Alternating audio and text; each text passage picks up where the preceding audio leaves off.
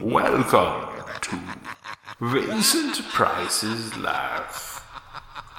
Good evening, LB. Hello, Andrew. Who? Andrew. No. This is Captain Shiver Me Bootstrap Timber Buckle. What? Doesn't, don't worry, it doesn't make sense. I can't keep it up. Not keeping it up. Okay. That didn't make any sense anyway, that stupid name. what the heck was I doing that about anyway? Well, Andrew, it sounds like you are ready to take a voyage on the open sea to uncharted waters. Yeah, well, maybe. I was just thinking about being seasick or something like that, and I don't really get seasick. So, you think it's a pirate's life for you? No, it's not. I, I don't think I, I have sea legs like that. I don't know. I'm a landlubber. I am too. So, what's on the plate today, Andrew? Well, we're talking about a couple of boat movies. Boats. Scary boats. Scary boats. Scary boats. Scary boats. okay. That's what the genre's called. Oh, is that a Netflix category? Yes. Netflix horror slash scary boats. Okay. And the first one is Ghost Ship. Mr. Murphy, I'm Jack Ferryman. I fly the Arctic Weather Patrol. Last month, I was out in the middle of the strait when I came across this. Congratulations. You found a boat in the middle of the ocean. What do you think a ship like this could be worth? Depends on if we have the right to salvage. I do know one thing. Sea gives you an opportunity, you take it. Yo, Murph, I think you should get up here. It's an ocean liner. It's the Antonia Graza. Any sign of what might have happened? Nothing. No passengers. No crew. No captain. No mention of anything in the ship's log. What do you make of that? Ghost ship. I think I saw something I couldn't possibly have seen. I think I saw a little girl. We're all trapped here.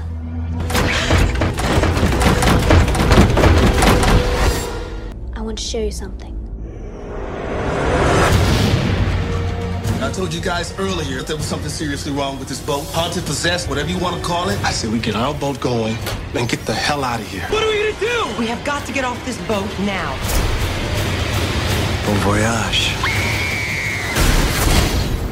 So this movie starts off pretty cool. It has this old timey Warner Brothers fanfare, like back when movies came out in the 60s or so. Yeah. It looks like that. Mm hmm. Like the opening titles are in a kind of cute scripted font. They're pink. Yeah, they're pink over a kind of a deep blue, right? Yeah. Because everything is happening at at night, so it's Yeah. shot in this deep blue, and then the pink font, which is um, if you can think Bewitched, sort of maybe, Mm-hmm. Right. or like Pillow Talk or something like that. Yeah. Which I found it to be kind of odd that they were going that way for a movie called Ghost Ship.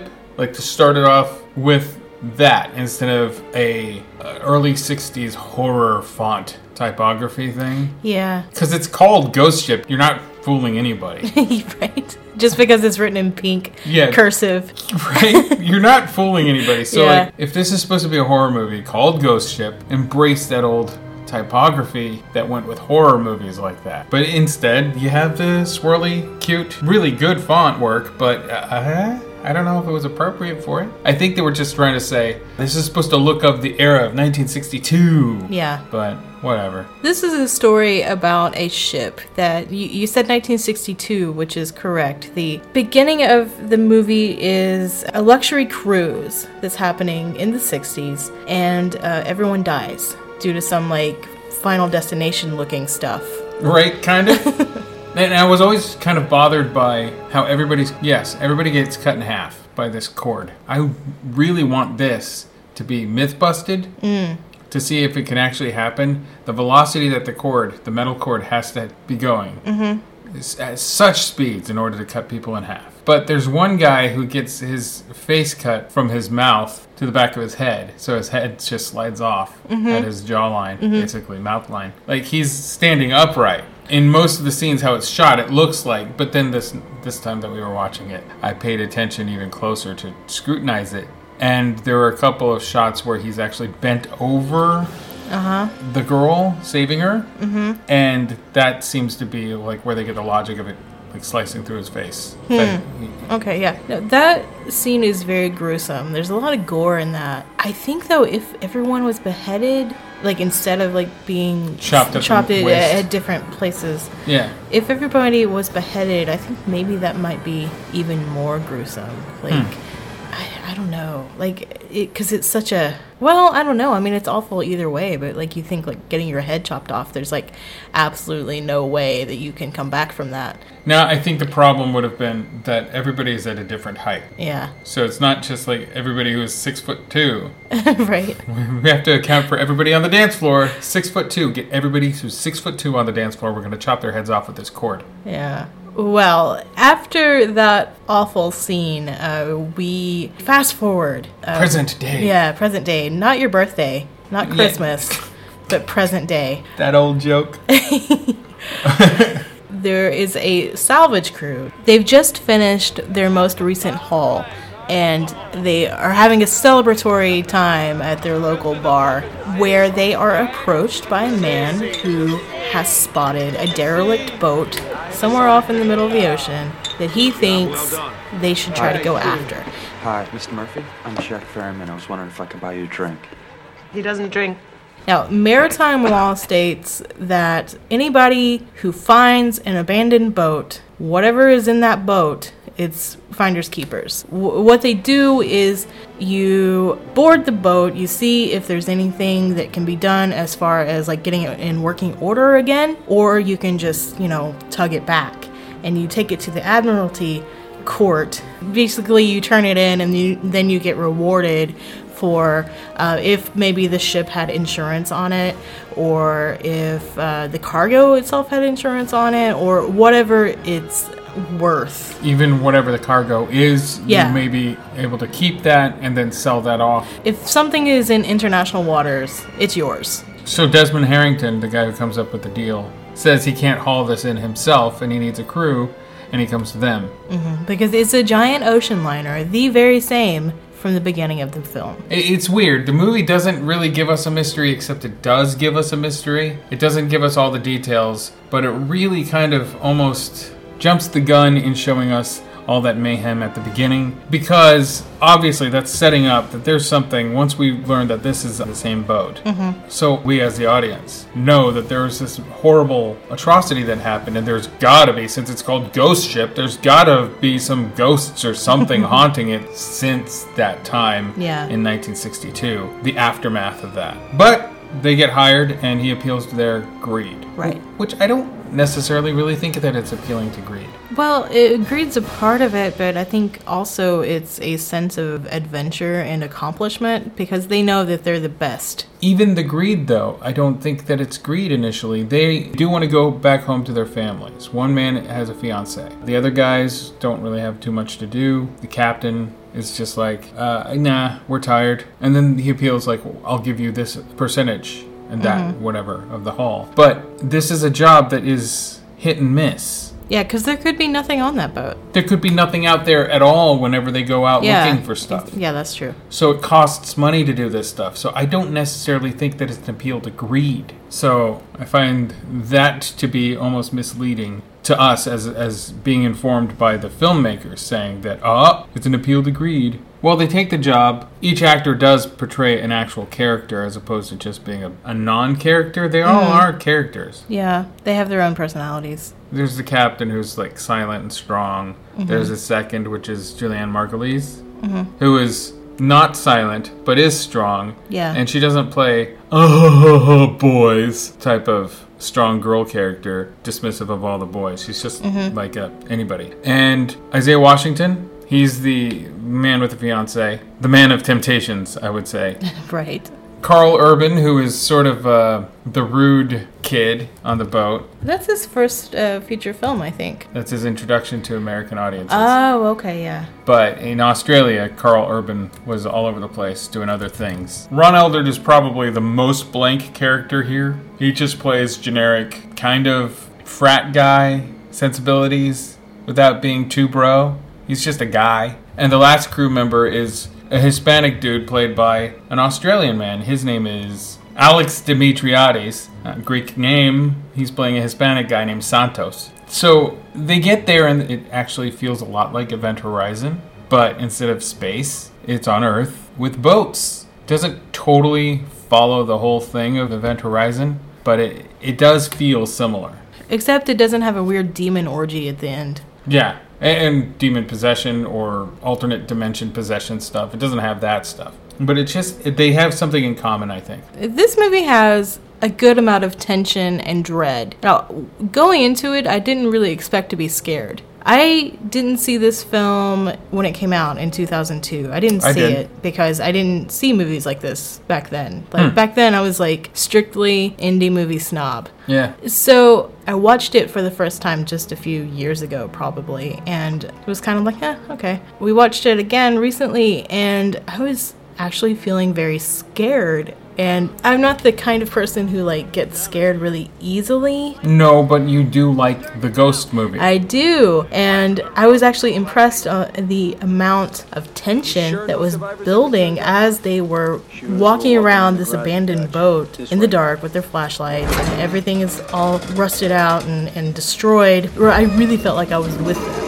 Hmm. There is a for sure ghost in this movie who is a little girl who we see at the beginning. She's the only survivor of this awful uh, massacre. Yeah. This little girl who is actually played by Emily Browning. Yeah, that's her one of her earliest Yeah. roles. If you don't know Emily Browning, she was in the most popular thing that she was in was the much hated Sucker Punch. Right, she played Baby Doll. Yeah, and she followed that up with a very adult film called Sleeping Beauty, Mm-hmm. which actually is pretty good, but not necessarily for the reasons that you'd think, because she's in skimpy clothes or naked or something, whatever. But here she is, what, 11, 12? Yeah, something like that. And she's the, the lone survivor. Yeah. Except she didn't obviously survive because she's a ghost. Yeah, and it's it's cool because you think, uh, I, well, maybe it's like attributed from uh, like Resident Evil and the little girl who runs the hive. You're all going to die down here. Okay, Red Queen Re- Yeah, like I feel like any little girl ghost.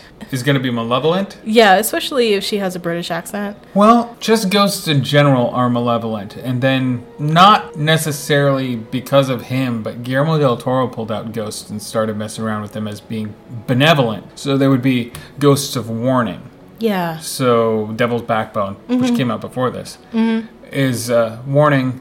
Hey, there's something nefarious happening. I'm a ghost, and I'm telling you. Right. As opposed to I'm a ghost, I'm going to kill you or try to take your soul Yeah, or be yeah, vengeful. yeah. This movie has both types of ghosts. Yeah, I, I think they changed how they directed her. Like, as you're first discovering that there is a little girl ghost, like, uh, she is seen by Julianna Margulies' character. She typically has, like, a very menacing look on her face. Ah, is it menacing? Let me ask you. Is it because she's blank? She just looks up. She just has this blank expression. So you have lighting and you have the attire and you have the setting, which is informing you of like the derelict situation, right? So what are you bringing to it? Well, you know, the way I remember it is that she kind of had a mischievous smirk on her face, but maybe that's just my human brain remembering it that way because that's how I want it to be. So I, I can't really say, but like that's the idea that I got from it was like that they had actually told her to act differently at this point in the story, where later we learn that she is uh, Hmm. a nice ghost. We're all trapped here. Who? My shipmates and I. Katie, what do you mean? When the boat's full. It's okay, you can tell me. Like Wh- which is what I'm trying to get at. So, like, maybe they did have her smirk, perhaps. Mhm. Maybe you just projected that. Maybe. Because a lot of times, whenever we watch something or witness something, we will change a detail here and there, and it's not on purpose. We're not trying to lie. We're not trying to fool ourselves. Mhm. We're not trying to. But when we recount the information to somebody, I saw this thing and they did this. We fill in blanks. Mhm. We tweak it just a bit to make it make sense for our mind at the Yeah, time. we, we want to support the narrative that we're making up. or that we're trying to follow. Yeah. So I'm thinking maybe you projected. Maybe, but I mean, that's not to say that she didn't smirk. Unless we just watch it right now again and find, Find that she out. didn't smirk. Find out right now.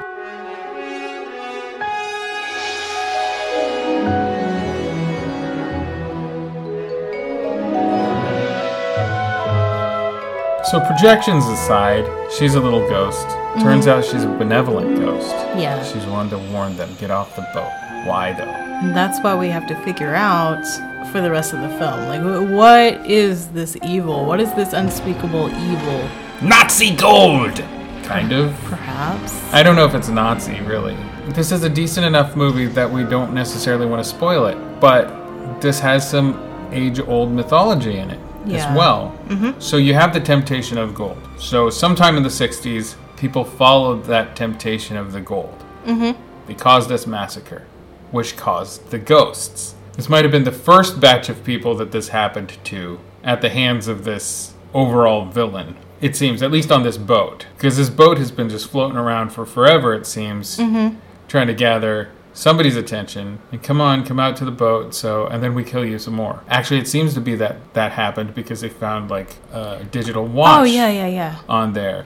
So it's not the first crew that's been out there to salvage it. That's what we're led to think anyway. Yes. And Desmond Harrington, his last name is Ferryman. It's pretty obvious. That's got to do with the age old myth- mythology thing. Mhm. Ushering souls to the other side. I don't quite understand totally what his deal is. Like, it's his job, but he is not the devil. Right. Is he indentured to the devil? That's the, what it seems devil? like. He's like, if I don't do this, I don't get my bonus. I'm a salvager, just like you. You collect ships, I collect souls. And when I fill my quota, I send a boatload home. This will make management happy. See, it's a job given to me after a lifetime of sin. So if I lose this ship, management won't be happy. yeah. like he's got a commission sort of thing. Anyway, it's pretty good how the twist turns out. All, all the characters have these ghost moments. There's even ghost food, Yeah.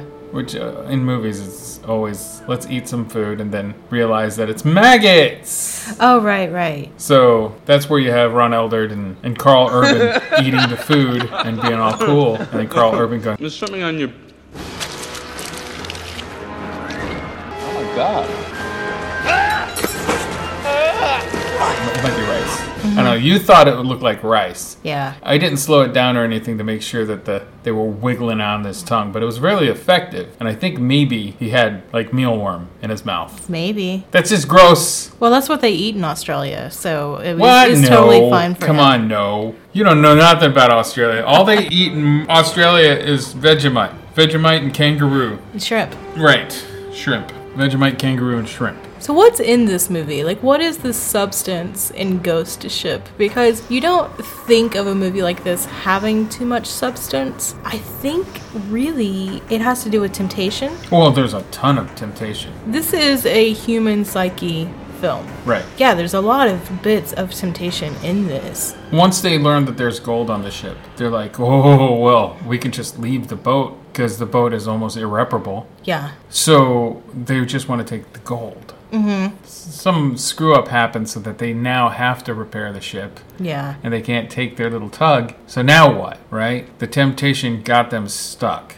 Mm-hmm. because they started following that temptation. Yeah. So Isaiah Washington's character is always talking about his fiancee and how he wants to get back to her. And then I think this is I don't know if I'm bringing this to the movie or not, but he's Isaiah Washington is a big beautiful black man. He's seen as a man who's super tempted by the naked sexy lady because there is a singer ghost lady Mhm. who is sultry Mhm.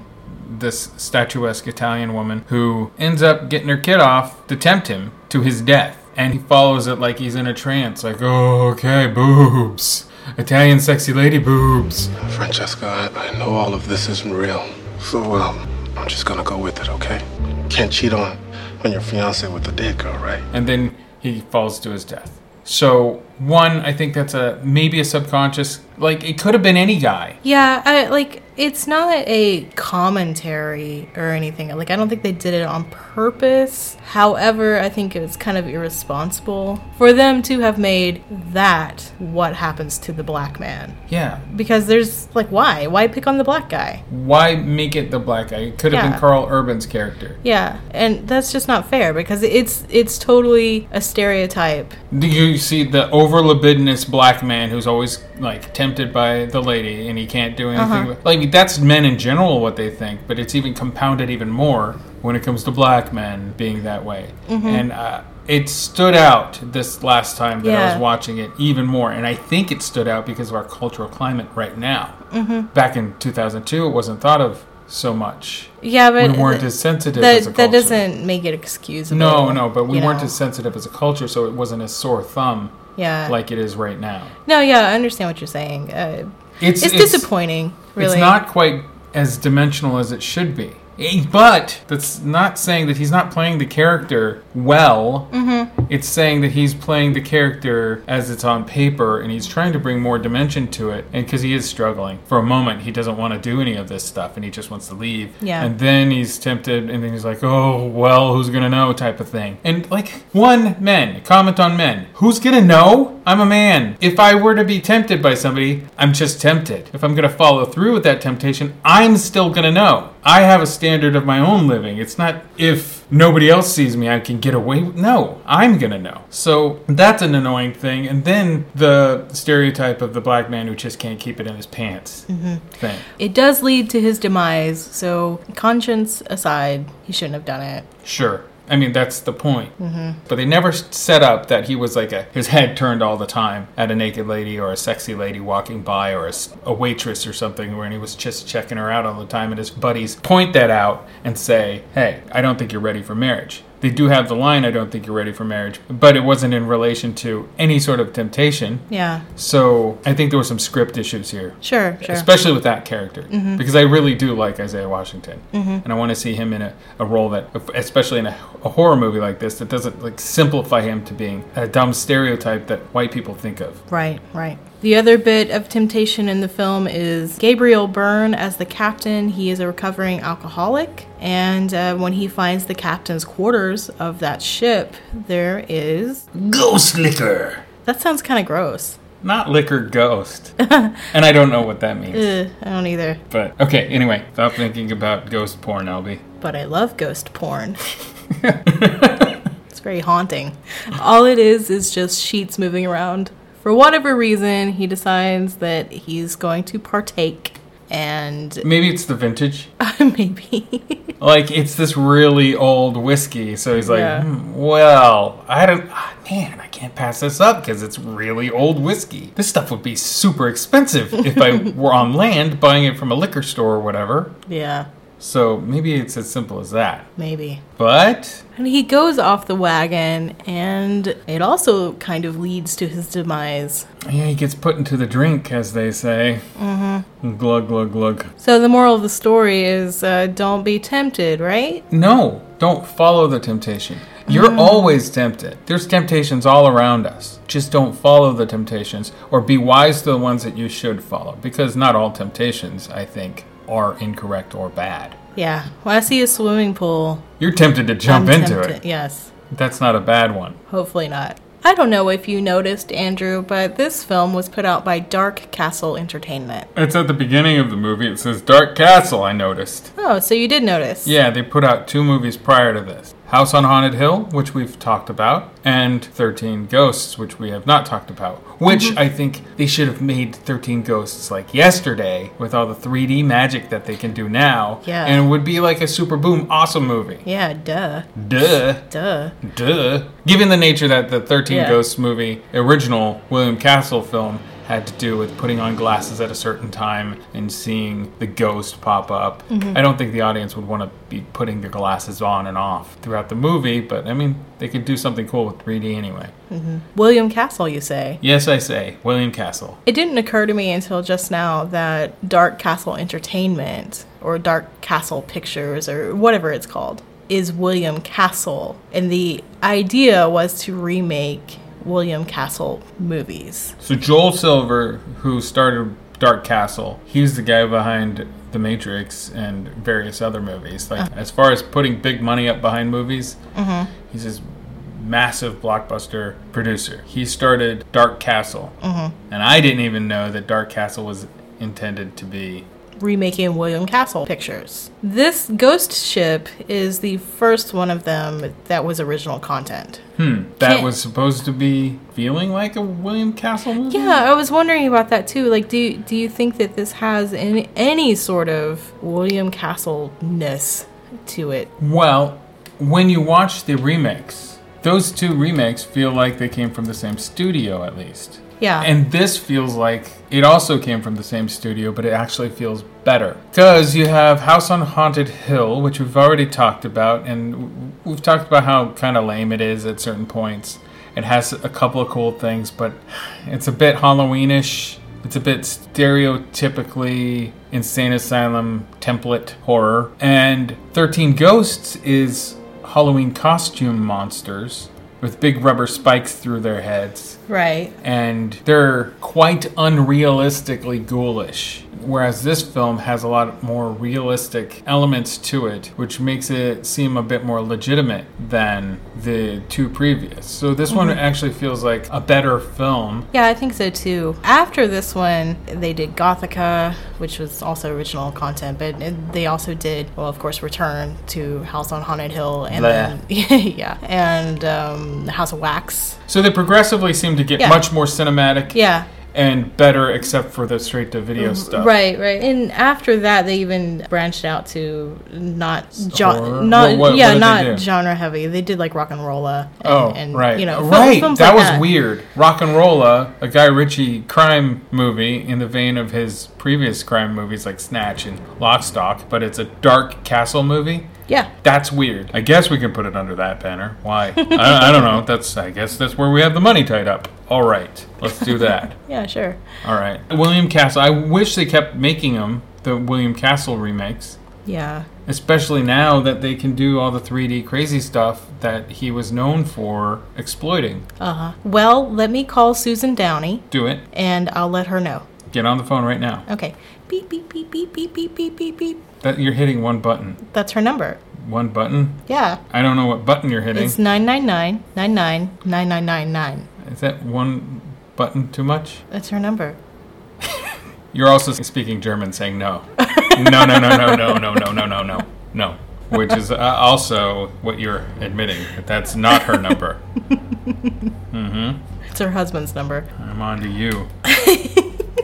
While we're on the subject of suppositions, Okay. I'm not going to be ashamed. I got this information from the Internet Movie Database. Oh no. Oh no. This script that uh, turned out to be the movie that we see Yeah. is not the original script. They seldom are actually. You get to set Yeah. and then Well, they hand true. you rewrites That's true. That's true. even as you're going. That's true. In this case, the movie that was produced was absolutely not the movie the actors and the crew signed on to do. It was supposed to be more of a psychological thriller. Okay. What they called it was The Shining on the Sea. Hmm. I don't really see it being The Shining exactly. Yeah, I don't I don't like anything that says it's supposed to be the shining Yeah. on the suburban house, the shining. Yeah, because Here you, and there. you know it's just a buzz term because everybody loves The Shining so much, except for us. you know, but- okay, I'll, uh, I'm going to divert here. What I love about The Shining, a lot of the camera work. Yeah. The blood hallway is amazing. Mhm. The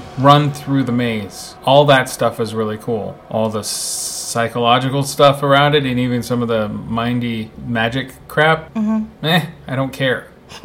I don't care. It doesn't draw me in. It's a work of art, but you know, whatever. This film was originally supposed to be a psychological thriller in that vein, where they would get together on this ship and it was going to be kind of a uh, is this the work of ghosts or is it not? Are we going crazy? We're at our wits' end and we're pitted against each other. We're- So it sounds like you're describing more like Session 9, which was a crew of people going into uh, sort Uh, of. an asylum, right? Yeah, yeah, sort Okay. of clean up an asylum. Yeah. By Brad Anderson, they go into clean up an asylum, and progressively, weird stuff starts happening. And we learn throughout the film that one of the main characters is possibly going mad, Mhm. but the other characters seemingly are experiencing strange things too. Yeah. And the conclusion of it is there's no ghosts. So it's a more psychological thing. Right. That's session nine, and it's a pretty amazing, scary thriller Mhm. sort, sort of horror movie. It's the dread that makes it a horror yeah, film. yeah, exactly. So this, you said that this movie had some dreadful elements to Mhm. it that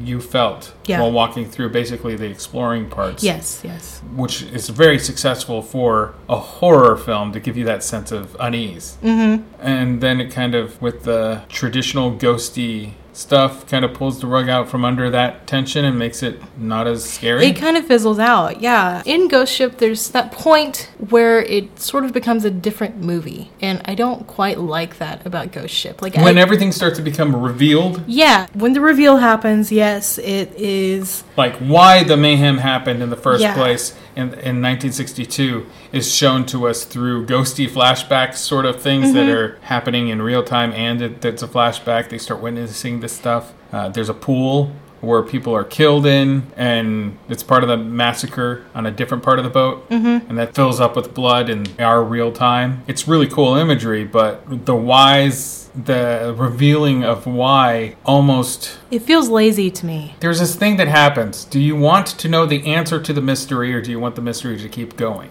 Yeah, yeah, yeah, yeah. And we want to know the answer to the mystery, but whenever we know the answer to the mystery, almost always it's never satisfying. yeah, yeah. And this one was disappointing to me. Especially with the reveal of Ferryman. Yes. Because then it seemed like there's too much of a reason. Yeah, yeah. It's too supernatural and and like The mythology, like, out. goes back to Greek mythology, like the ferryman on the river Styx.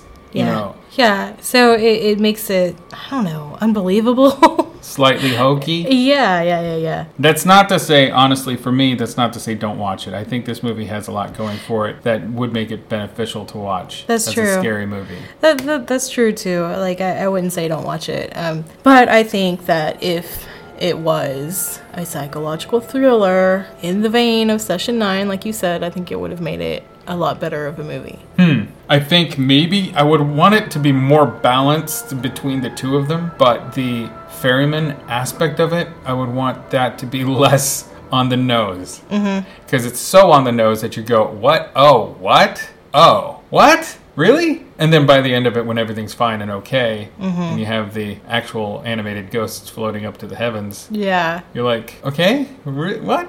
All right, I guess that, and that's the end of the movie. Leaves you with, I guess. hmm Now, the other thing I wanted to suppose is Gabriel Byrne was not originally cast in this film. Who was? Brian Cox. And Huh? he- Why? Why not? Well, because he had to go do the ring. Oh, Yeah, so uh, they Wow. they replaced him with uh, Gabriel Byrne. But uh, how do you think it would be different if Brian Cox was the ship's captain?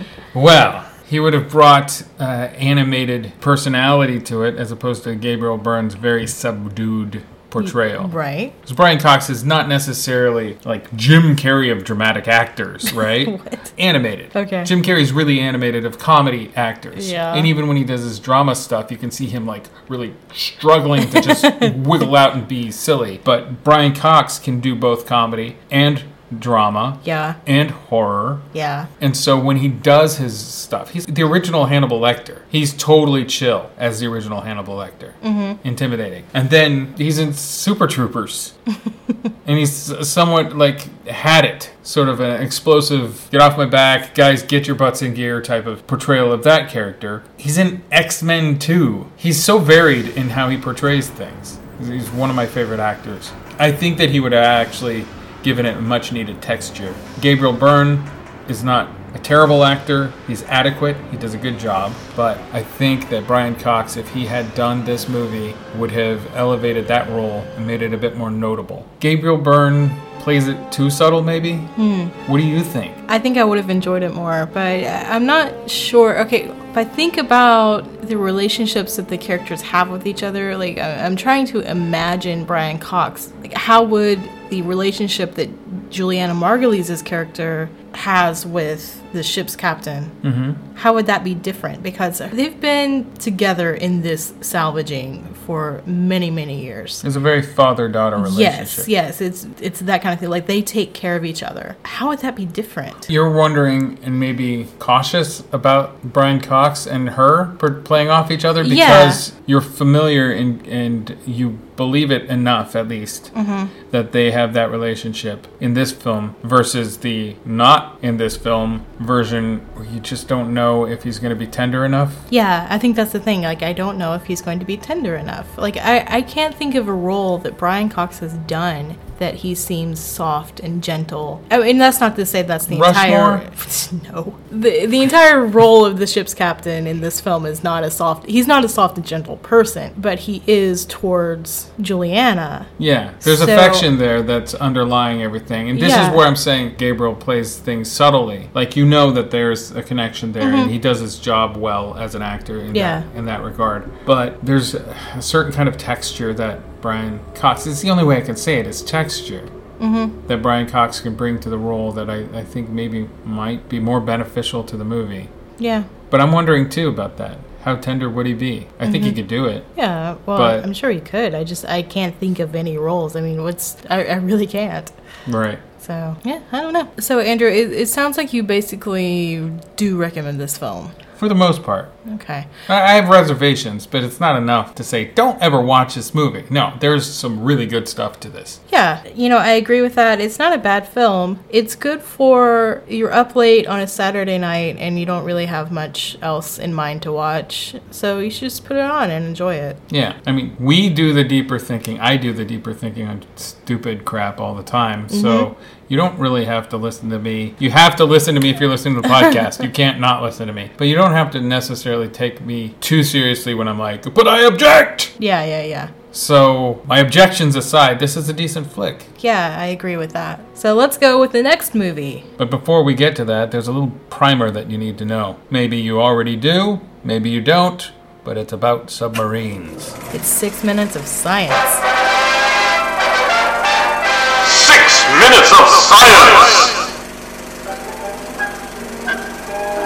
To understand how boats float and submarines dive, let's first take a look back to the discovery of buoyancy, way back to around 250 BC and ancient Greek mathematician Archimedes. Legend has it that King Hiero II had supplied a local goldsmith with an amount of gold to be crafted into a new votive crown. When the crown was delivered, the king was wary of the goldsmith's work, thinking he had perhaps replaced some of the gold with silver as he forged the crown, keeping the king's gold for himself. Archimedes, a respected scholar, was tasked with figuring out if the crown was indeed solid gold, but the catch was that he couldn't harm the crown in any way, meaning he couldn't use the typical method of melting the metal down to determine its density. Left with this conundrum, Archimedes went to take a bath, where he noticed something curious. The water level in the tub rose as he got in. He then realized that he could use this discovery to determine the volume of the crown,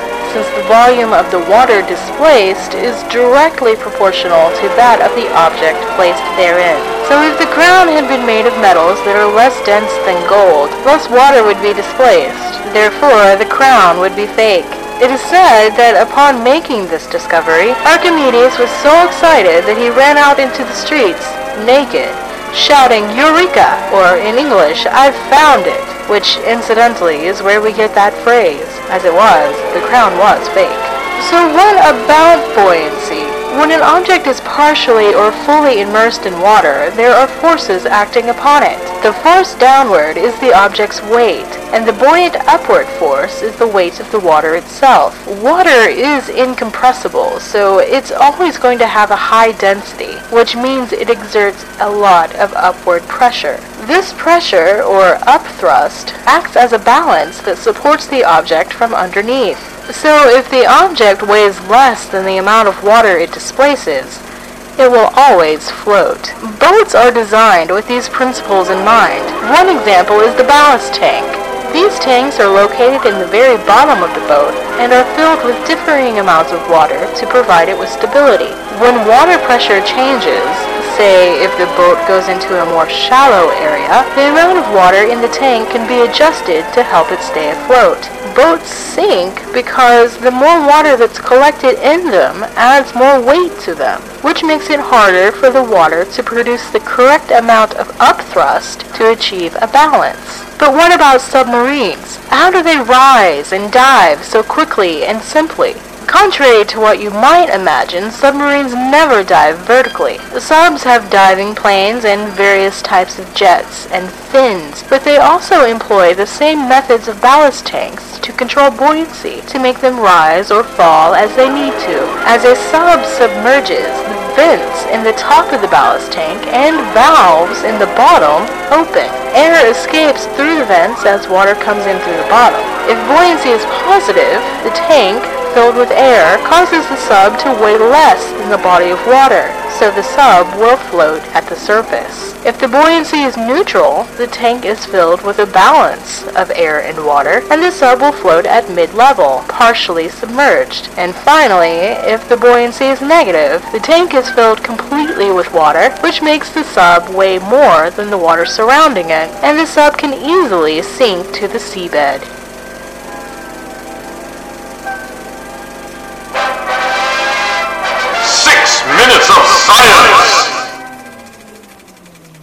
That wasn't six minutes. I don't think that was six minutes. So why, why all that submarine stuff? Our next film is Below. We have contact. Starboard beam, 11 miles out, sir. Stand by to board survivors. Next man, let's go. Next man. We got three survivors, one's a woman. Try not to fraternize with the men. Some of them get a little strange. Strange and superstitious. Isn't strange. Best looking bad luck I ever saw. In the midst of war, the crew of a U.S. submarine Hey, you're oversteering. Just getting some resistance, sir. is about to cross the line. Accidents happen, right? Maybe we're spending more time watching that broad than watching our backs. Mr. Brice, we wanted to ask you about Captain Winters. What'd you tell her? The story. The submarine isn't a good place to keep secrets. Their senses betray them. Their minds deceive them. You okay? Their fear surrounds them. Just how much longer can we not say what we're all thinking? I don't believe we're alone down here. This boat is cursed. Below also came out in 2002. Yeah, okay, so Hollywood does this thing where they go, hey, we've got a boat movie. we need another boat movie. Yeah. In one year, a Poseidon movie came out, and another Poseidon movie came out. Poseidon Adventure. And it's another boat movie. I don't want to go there. Ah, Poseidon movies, Schmoseidon movies. That's Poseidon the point. There's like ants and a bug's life. There's a movie Up, and there's another movie Down. I'm joking. I'm joking. That that didn't happen. Not in that way, anyway. So Hollywood does this thing where they the studios hear about it, or or it's just a zeitgeist thing, or a plate of shrimp, if you will. Mm-hmm. So that's what seems to have happened here. Ghost Ship Below, in production about the same time, released in the same year. It's easy to get them mixed up, except they're completely different films. Yes. Um, when we put on Ghost Ship, I was like, "Hey, where's Zach Galifianakis?"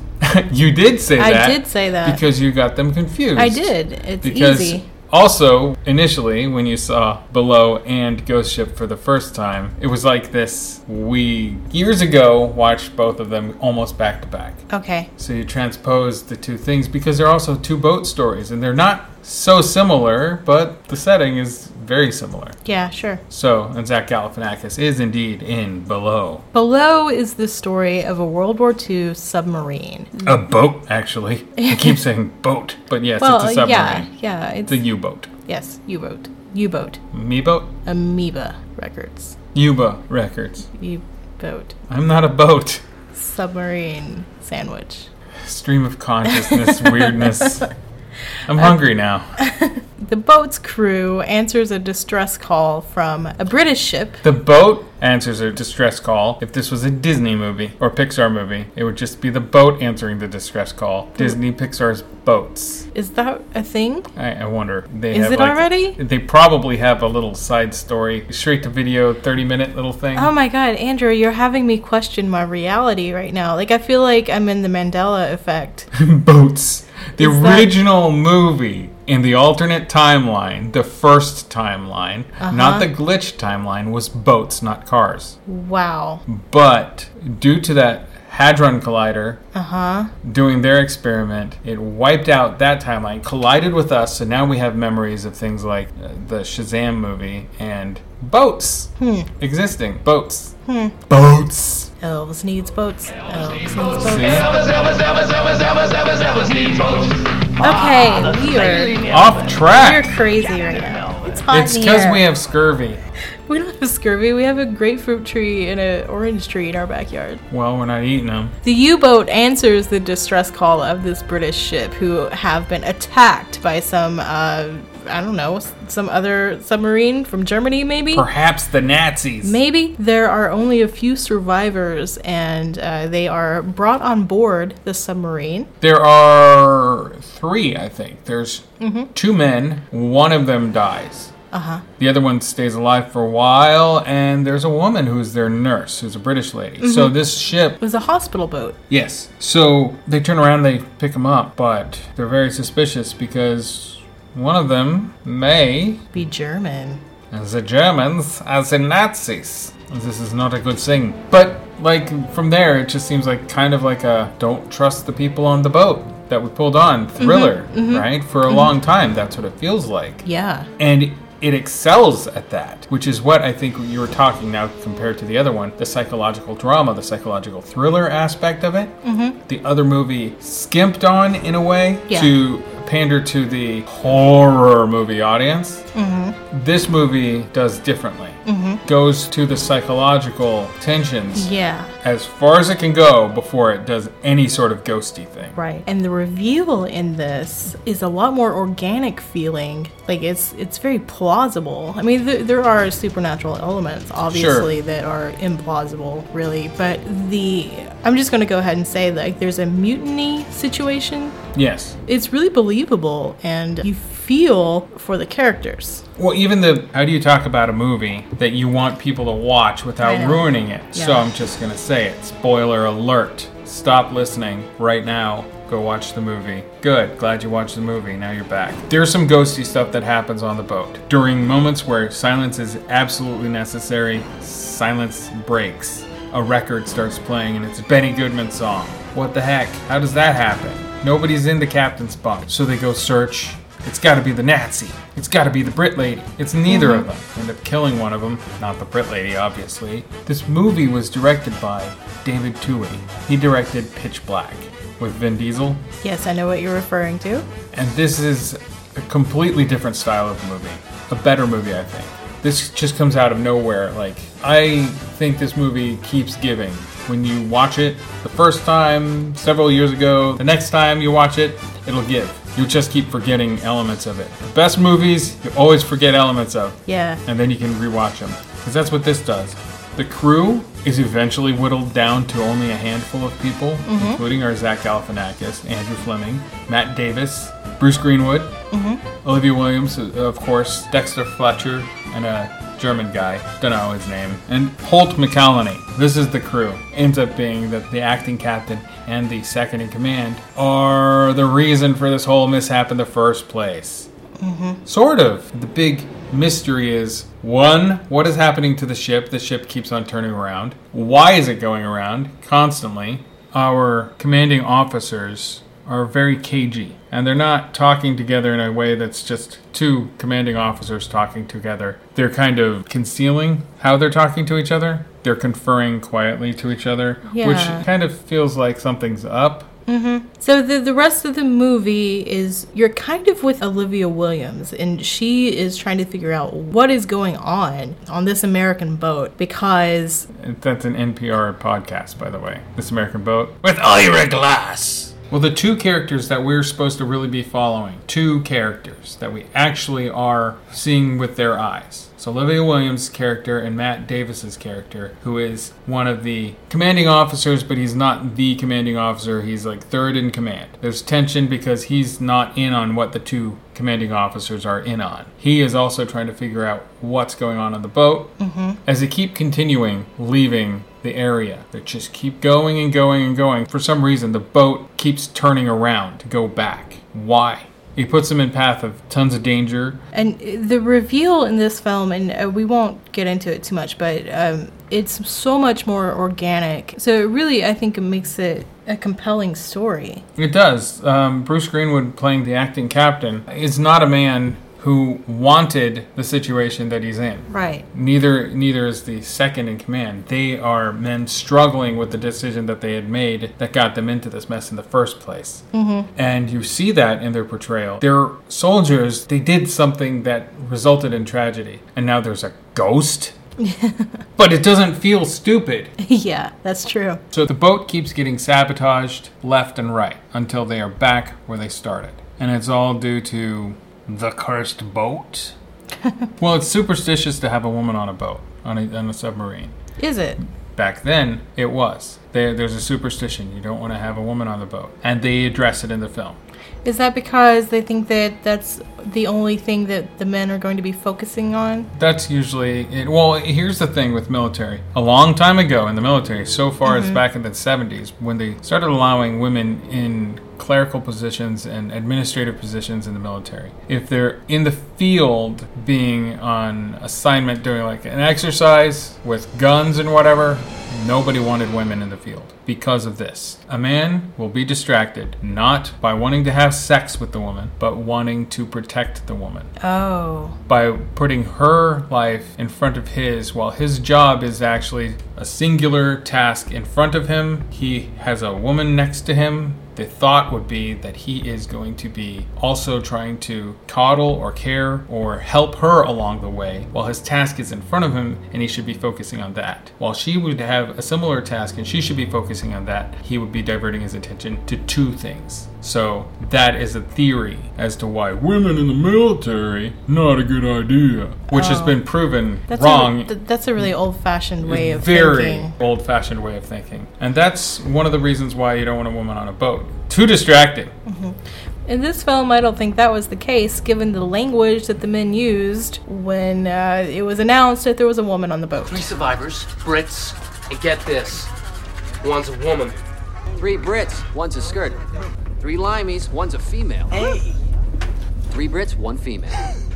We got three survivors, all Brits. One's a woman, hey? Hey, look lively, woman on board. Hey, oh, spread the news. Three tea bags, and here one's a Bazuma. We got ourselves a filly. Hey, boys! We got three red coats. And guess what? One of them's a bleeder. Oh, great. That's all this boat needs. Not a piece of rotten luck. Oh yeah, they have a lot of euphemisms.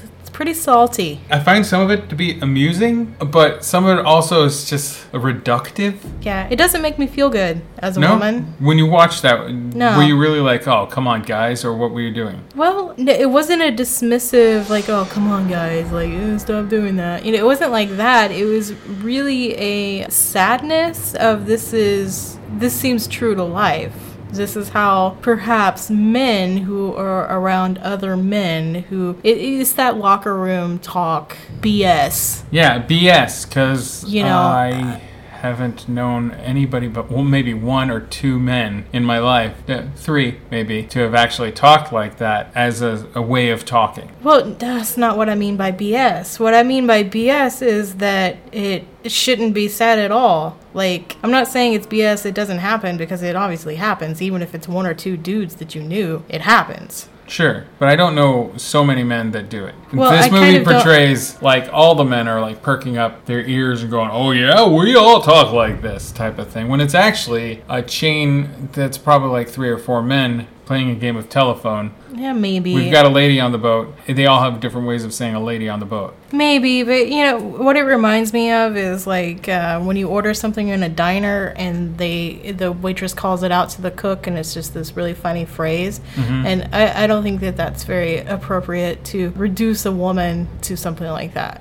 But I get what you're saying. I mean, uh, not everyone has that experience, and and I would hope that you know in the 80 years it's been since World War II things are a little bit better now. Yeah, but I mean, go so far as uh, the lady's beloved Grease. Listen to how Grease is. Grease the musical? Yeah, Grease, the awful movie musical or the play musical. Yeah. The language in that, it's also set there in the 50s, so it's post World War II. They're constantly being gross. Everybody is actually. The, the ladies' version, the guys' versions. uh, Guys are depicted almost as date rapists in that. That's just how it was back then. Mm-hmm. I think that's how certain guys were back then. And I think maybe that's what they're depicting in this. That these are the kind of guys that would be on a submarine. Perhaps so. It still made me feel bad. But it didn't ruin the movie for me. So do you think it gave kind of an air of authenticity? Or Um, was in- it just way. there as a, a sort of like a word fun with No, old-timey uh, misogynist? I, yeah, I don't know, but it, what's what's cool though, and you know, I was thinking it might be to set up a juxtaposition of this is how women are thought of, and look how awesome of a character Olivia Williams is in Well, this. Not just what you're saying, because the script does do this. Does what you're saying, but it Mhm. works it into part of the story. Because Andrew Fleming's character is one of them who says the bleeder line, Mhm. right? He's one of those guys that is coming up against Olivia Williams, being like eyeballing her, and they pull that gag with the dead German, where they prop open his Mhm. mouth with the pencils, and they're like, ha ha ha, make him make noises and make her think that he's a ghoul or a ghost, and it's just be spooky Mhm. they start pulling these mean spirited pranks and they're doing it because they have some sort of resentment against a woman on the boat. Mhm. Okay? They're jerks. He and his buddy. When it comes down to it, by the end of the film, they have a moment after all of the adventure, all of the mystery is solved. Fleming is still there. He and she have a moment where they're like, Well, you weren't the first woman that ever slapped me. And you won't be the last. But that was a good thing you done for me back there. Well done, Miss Page. Well done, Mr. Stumbo. they have a moment of understanding. That sort of thing. That's in the story. That's in the script. Right, so it's set up to be like a redemption sort of thing, in a way. by the end of the story, not that he's an authority on it, but to him, she has proven herself as one of his peers, as opposed to a woman on the boat and we're superstitious because she's a woman on the boat and bleeder and whatever. Yeah, okay. So she is now on equal footing to him, or maybe even above because of her risking her life because he's a bit of a coward. Yeah, yeah, that's true. I really like Olivia Williams in this. Like, I like her role altogether. Yeah. Uh, she's the only woman in this movie, and she's not presented in a way that's typical to the only woman in a movie, especially if it involves military men. There, there's no falling in love story, like, there's no romantic tension at all. She's not a damsel in distress in any way, like, she can take care of herself. She's smart, she's intuitive, she figures out the mystery. Not all of it. She figures out some of the mystery. Mm-hmm. Matt Davis and she are kind of like the detective team that are investigating on their own terms, and then they converge and figure things out together. Mhm. And the closest romance you would have is between those two people, but it's still not pushed at us. No, not at all. And he just treats her as a colleague, and she Mhm. just treats him as a colleague. Yeah. Whereas, as we were saying, Fleming didn't treat her as a colleague at all. Treated her as a an albatross. Mm. Lady on the boat, bad sign. Yeah, okay. So resentment towards that, and all sorts of like like baggage from all kinds of age old misconceptions, preconceptions about women and men and military and all that stuff from a long time ago, World War II and all that stuff. Mm-hmm. I didn't live then, so I really don't know how people were treated. She literally follows the rule that you have in writing a strong female character. Yeah. Write a character who's strong, And then make her a woman. and then just Maybe. just write next to it also a woman. Yeah. And that's how you write a strong character. That's your rule. Yeah. And this movie follows that. Yes. One thing I like about Below is there are certain nods, tiny little nods in the writing. Like the British ship is named the Archimedes. Hmm. So that's a little scientific thing. I didn't notice that. Yeah. That's, that's cool. Yeah, and there's there's stuff like Galifianakis is reading uh, an EC Comics like comic the entire time. He's the superstitious one. He's one of the superstitious ones, but he's talking about spooky stuff. Like yeah, who Like ghosts Yeah. and things like this. Suddenly, His heart rolled over backwards in his chest, and he saw this huge, wretched thing before him. Instantly, its mouth widened into a terrible and hungry menace.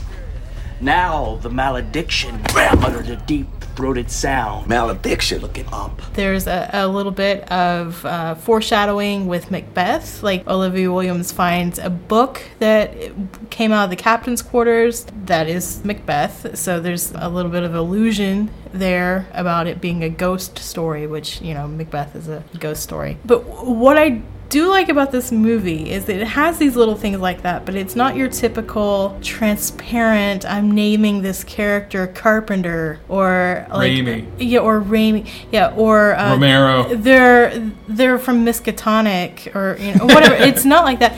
Although The USS Miskatonic. yeah, right. Al- although I will say one of the characters that's the second in command, Mhm. uh, his last name is Loomis, so it's not completely void Well, of that. I'll just say I think Loomis is just a standard horror movie name. yeah. Pre, it's I think in Psycho even. So it's just a name that's used time and time again. Sometimes it's really obvious that it's a, a reference, like Mhm. in Scream, Yeah. the Loomis's house. Yes. But in here, I think it's just a name. I don't really think that it's got a through line to any sort of like, how is that a reference? Not really. I, But it's noticeable. I guess You know? if you're us, if you know horror. Now, here's another supposition. that we talked about suppositions for Ghost Ship. Now, here's one for Below. This film was written by Darren Aronofsky, Yes. and he was set to direct it. Oh. However, he went to make Requiem for a Dream instead. Huh. So, Andrew, Below directed by Darren Aronofsky? No, sir, I don't like it. so I like pie. I like pie enough. Yeah. Okay, I, I really like cherry pie. Apple pie is pretty good. Mm-hmm. Mm-hmm. But PI 3.14, the movie that Darren did first, is a bonkers. I'm not going to pretend that I actually understand most of it because I don't. Weird, strange black and white film that's a bit disturbing at points. And then he would have done this movie? Yeah. I don't know if he could have handled it. Because it's so um, mainstream, I guess. Well, yeah, it's a mainstream film, but like the type of filming that it is, and having seen the behind the scenes, the cramped quarters, Mm-hmm. And no, it's not the most perfect film, but Twohy does a really admirable job at working it. I'm just saying perfect, like using special effects, and some of the CG effects aren't that great. Underwater effects, you can hide things in it, but whatever. The script is solid, but knowing Aronofsky's work, I think, yeah, he's better suited for Requiem for a Dream or anything else that he ever made. And I'm not too fond of his work. I am fond of some of his style editing choices. I don't think that he could have done too much in this film with that. I tend to agree with you. I, I think I like pie a little more than you do. You probably do. Um, but I deal with math more than you do. Yeah, I, I'm not a math. I can't grasp it. I draw funny pictures. Theoretical math is definitely harder for you to grasp. Uh huh. So you put numbers in front of me, and I'm gonna be like, oh, oh, great. Okay, I'll just take your word for it. so But the golden ratio, Andrew, that's art. yeah, I can just take that thing and overlay it onto a piece of paper and then arrange stuff Uh-huh. to it. I don't actually have to do the math every time. Mm-hmm. Okay. You know, that just goes to prove that everyone needs math. Like, a lot of people are like, oh, when am I ever going to use algebra or whatever? You know, you use math a whole lot and you don't even realize it. So, you need to learn it to really, it's just, it sharpens your brain to, to do everyday tasks. Like the dishes or the laundry, Mm-hmm. Totally. mowing the lawn, Mm-hmm. cleaning out the gutters. Those aren't everyday tasks. Well, they are for me. One leaf at a time. so it's a ghost story. You like the ghost story? I love ghost stories. you do you like Below being a ghost story? yeah, I do. Do you think that it could have done without the ghost? This one, I would say no. No. No. The, the ghost in this is a motivating factor. It's a literal plot device. It moves the story Yeah. forward. Yeah. Yeah, I, of the two movies, I think this is the most solid one, and I was really surprised having only seen this two or three times before, and the last time I saw it was the first time you saw it in 2008. Or so. It just holds up so well. Uh, yeah, I really like Below. I do too. So thank you again, everybody, for listening. Uh, we really appreciate your support. You should go follow us on uh, different social medias. We have a Twitter. It's at Vincent Price LOL. We have a Facebook. Uh, you can just search Vincent Price's Laugh. We have a Patreon. Well, it's uh, Jametzko Patreon that you can check out. Throw us a few dimes if you'd like. We'd really appreciate that. Also, check out OuchMyEgo.com, our host site. There's a whole lot of cool movie reviews and album reviews, different things like that, and uh, other things that are going on specifically to our uh, Rio Grande Valley in South Texas. But maybe you're interested in that too. Until next time. Goodbye. This podcast is brought to you by Ouch My Ego. Visit ouchmyego.com. But I object!